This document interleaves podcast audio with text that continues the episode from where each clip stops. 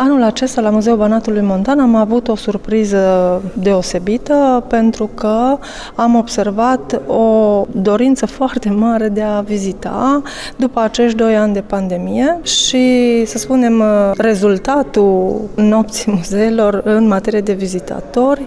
se poate cuantifica. Am avut peste 700 de vizitatori Sigur că am beneficiat și de evenimentul care a avut loc în Parcul Tricolorului și de faptul că colegele noastre au făcut un pic de reclamă.